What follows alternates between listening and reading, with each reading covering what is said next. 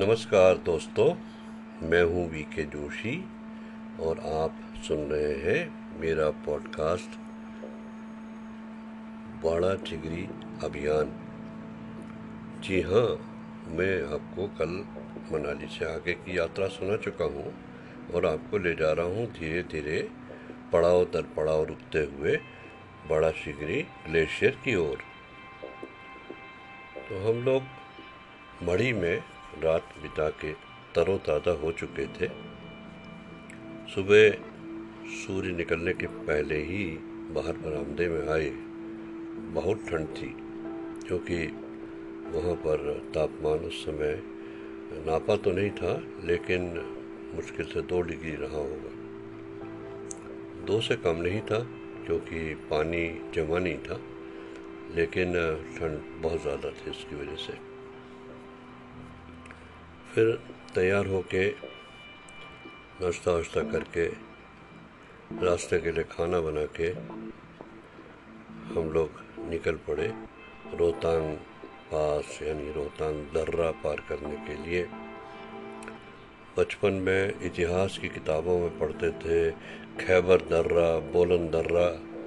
समझ में नहीं आता था कि दर्रा क्या होता है। ये मालूम था कि दर्रा से आतताई आते हैं। पर तब ये नहीं मालूम था कि दर्रा एक ऐसी जगह है जहाँ पहुँच के लगता है कि हम जैसे स्वर्ग में आ गए हों। राला से रोहतांग की राह आसान नहीं थी, क्योंकि अभी तो सड़क में बहुत बर्फ़ जमा थी। बॉर्डर रोड के लोग कोशिश कर रहे थे सड़क में सफ़ाई करने की। कुछ मशीनें चल रही थी, स्नो कटर। जो कि सड़क की बर्फ़ को काट के घाटी की ओर को फेंक रही थी। और बर्फ़ जैसे जैसे गर्मी हल्की हल्की बढ़ी, बर्फ़ पिघलने लगी। उसके पहले हमारे पैर फिसल फिसल जा रहे थे। अब जब बर्फ़ पिघलने लगी तो वो पैर बर्फ़ में गड़ने लगे कीचड़ में। हमको अनुमान नहीं था, हमने मार्चिंग बूट न पहन के उस रोज बड़ी गलती करी। हम लोग नॉर्मल अपने हंटर बूट पहने हुए थे। उस ज़माने में बाटा के हंटर मिला करते थे। और जहाँ तक मुझे याद है हंटर का एक जोड़ा शायद पंद्रह रुपये या बीस रुपये का आता था। एंकल तक के बूट होते थे, काफ़ी मज़बूत थे वैसे। लेकिन यहाँ पर परेशानी ये हो रही थी कि कीचड़ में धस धस के, वो रबर के और कैनवस के बूट इतना भीग चुके थे कि अंदर तक पानी की ठंड महसूस हो रही थी। किसी तरह से एक एक कदम उठा उठा के रखते हुए लग रहा था कि जैसे हम अपनी लाश को खुद ही धो ढोए चले जा रहे हैं। ऐसा क्यों कहा मैंने? क्योंकि सांस फूल रही थी। ठंड बहुत थी। दोनों तरफ़ बर्फ़ की बीस बीस फीट ऊँची दीवार थी सड़क के। जी हाँ ऐसा लग रहा था कि किसी बर्फ़ के जेल खाने के अंदर हम चल रहे हैं। नज़ारा तभी कुछ दिखता था जब हम कहीं ऐसी जगह पहुँचते थे जब घाटी की ओर की बर्फ़ की दीवार नहीं होती थी। और एक तरह से गिरते, पड़ते आगे आगे हमारे खच्चर जा रहे थे, उनकी घंटियों की टनटनाहट को फॉलो करते हम चल रहे थे। एक कदम चलते सांस फूलती और चलते चलते सात आठ कदम जब चल लेते थे तो करके सांस, जैसे मानो कि फेफड़े फट के बाहर आ जाएँगे।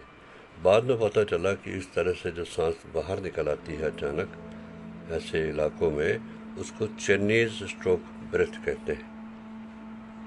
खैर, बमुश्किल तमाम हम करीब साढ़े बारह बजे रोहतांग पास के ऊपर पहुँचे। लगा कि जैसे हम एक पिंग पोंग की बॉल के अंदर आ गए हों। सब तरफ़ बर्फ़ थी। लोग कहते हैं, अब तो रोहतांग पर बर्फ़ नहीं होती, पर मई 1968 में ऐसा नहीं था। सब तरफ़ बर्फ़ थी और पास के ऊपर तो थी ही। सामने जो हमको चंद्रभागा की घाटी दिखाई दे रही थी उस तरफ़ के पहाड़ों में समुद्र टापू ग्लेशियर की तरफ़ सब सब और बर्फ़ ही बर्फ़, सब सफ़ेदी छाई हुई थी। हमसे किसी ने कहा कि यहाँ पर व्यास कुंड है, जहाँ महर्षि व्यास ने बैठ करके वेदों की रचना करी थी। हम ढूँढने निकले तो हमें व्यास कुंड तो नहीं मिला, लेकिन हाँ ये ज़रूर अंदाज़ आया कि ज़्यादा आगे जाना ख़तरनाक है, क्योंकि बर्फ़ में अंदाज़ नहीं आता। कि कहाँ पर सॉलिड है और कहाँ पर पोल है। मालूम हुआ कि कुंड के अंदर चले गए गप से। वहाँ पर एक तिब्बती का ढाबा था। अब ये मालूम नहीं कि वो तिब्बती था कि नहीं था। जैसे आजकल हम सभी को बांग्लादेशी कहते हैं, पता थोड़ी होता है कौन क्या है। तो वो तिब्बती कहे जाते थे, लेकिन वो होते थे लाहौल स्पीति के निवासी। और एक तंबू के अंदर उन्होंने चाय की दुकान खोल रखी थी। अंदर झांका तो अंदर आग जली थी, गर्म था। आग देख के हम लोग बोले, आइए आइए, हम चले गए अंदर तीनों लोग। बड़ा कोसी कोसी अंदर से। गरम गरम चाय पी। उसके बाद तरोताज़ा हो गए। फिर से ऐसा लगा कि जान वापस आ गई। हमारे खच्चर वाले आगे आगे जा रहे थे, वो निकल चुके थे। और लुजंग ने हमसे कहा, साहब जी, ज़्यादा देर मत रुकना। हम अपना चाय पी के वहाँ से फिर चल पड़े। रोहतांग के जब हम दूसरे छोर पर पहुँचे, नीचे, थोड़ा आगे जाने पर हमको नीचे चंद्रा नदी की घाटी दिख रही थी। वो नदी ऐसा लग रहा था कि घाटी में किसी ने चांदी की एक घुमावदार लकीर खींचती हो, चमक रही थी चांदी के समान। ऊपर से तो ऐसा लग रहा था कितनी शांत नदी है। केवल एक नक्शे पर जैसे लाइन पड़ी होती है वैसे। अब हमने नीचे उतरना शुरू किया तो उस पार रास्ता तो और ख़राब था, क्योंकि हम ढलान पर थे और साथ में बर्फ़ तो थी ही।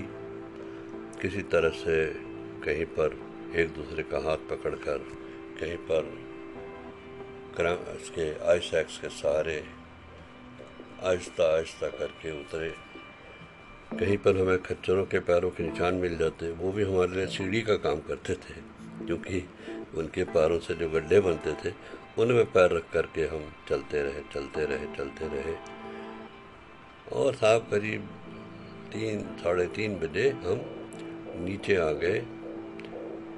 नीचे एक चिनाब चंद्रा नदी के किनारे किनारे एक सड़क थी जो कि लेफ़्ट को जाती थी यानी कि चंद्रा के बहाव के साथ साथ जाती थी खोकसर की ओर और, और राइट को जाती थी हमारे गंतव्य की ओर। लेकिन हमारा गंतव्य तो अभी बहुत दूर था तो पहले से ही तय था कि हम लोग रात खोकसर के डाक बंगले में बिताएँगे। और वहाँ इंतज़ाम भी कर रखा था कहलवा रखा था परमिट भी था। किसी तरह से गिरते, पड़ते, लड़खड़ाते खोखसर के डाक बंगले में पहुँचे तो वहाँ एक बच्चा आया। उसने कहा कि ये रही चाबी। का चौकीदार कहाँ है? तो कहा, जी, वो तो केलंग गया है। केलंग डिस्ट्रिक्ट हेडक्वार्टर था। तब अंदर गए। अंदर खाली कमरे थे। कोई फर्नीचर नहीं था। चारपाई, पलंग, गद्दा कुछ नहीं था। केवल कमरे थे। वो भी शायद तीन कमरे थे एक बाथरूम भी था लेकिन। खैर हमारे पास स्लीपिंग बैग थे एयर मैट्रेस थी इसलिए हमें इसकी चिंता नहीं थी। लेकिन आ, सोना तो उसी फर्श पर था। एयर मैट्रेस का सवाल नहीं था कि इतना टाइम नहीं था कि उनको इतना दम भी नहीं था कि उनको फुलाते। इसलिए स्लीपिंग बैग्स बिछाए। और कुछ खाने का भी इंतज़ाम करना था। हमारा जो कुक था, वो रास्ते में उसकी तबीयत ख़राब हो गई थी। इसलिए सामने सड़क के उस पार एक सरदार जी का ढाबा था। वहाँ गए, उनसे बातचीत हुई। उन्होंने कहा, मैं आपको गर्मा गर्म पराठे आपके कमरे में पहुँचा दूँगा और सब्ज़ी। खाना वाना खाया। देर रात तक हम लोग गप्पे मारते रहे। एक दूसरे की मज़ाक उड़ाते रहे कि चढ़ाई चढ़ते समय कैसे इसकी सांस फूल रही थी। और था, अंधेरा था क्योंकि कोई बिजली तो थी नहीं। हमने अपना पेट्रोमैक्स वगैरह तो हमारा सब पैक था तो इसलिए कोई उजाला करने का सवाल नहीं था। हम लोग अंधेरे में ही टॉर्चों के सहारे काम चला के सो गए। नींद आना शुरू भी नहीं हुई थी कि चटाक से आवाज़ आई। तो देखा कि मेरे बगल में जो सोए थे सज्जन, उन्होंने अपनी गाल पर चांटा मारा। उनका क्या? बोला, कुछ काट रहा है। तब तक में, मैंने अपनी भी गाल पर चांटा मारा। और साहब, उसके बाद तो अंदाज आ गया कि हम लोगों को खटमल काट रहे अब टॉर्च चलाते, खटमल ढूंढते, मारते, पूरी रात खटमलों से हमने युद्ध किया। ऐसे टेररिस्ट साहब, मैंने कहीं नहीं देखे। जैसे ही नींद आती है उनको मालूम हो जाता पट से काट लेते हैं। और जब आप होश में आ जाइए तो गायब हो जाते हैं। अब हमारे स्लीपिंग बैग में तो खटमल नहीं थे। उसके बाद सवेरे हमने बड़ी रिसर्च करी तो देखा कि वो कमरा जो है, वो खटमलों से भरा हुआ था। न जाने उन खटमलों को कहाँ से इंसान का खून मिलता था कि वो मोटे मोटे मुस्टंड खटमल इधर से उधर भाग रहे थे। बड़ी मुश्किल से हम लोगों ने अपने स्लीपिंग बैग साफ़ किए, तैयार हुए और आगे की यात्रा की तैयारी करी। फ़िलहाल तो अभी मैं खटमलों से त्रस्त हूँ, उनसे निपट लूँ, फिर आपसे मिलूँगा। तो वी के जोशी को आज की विदा दीजिए। नमस्कार।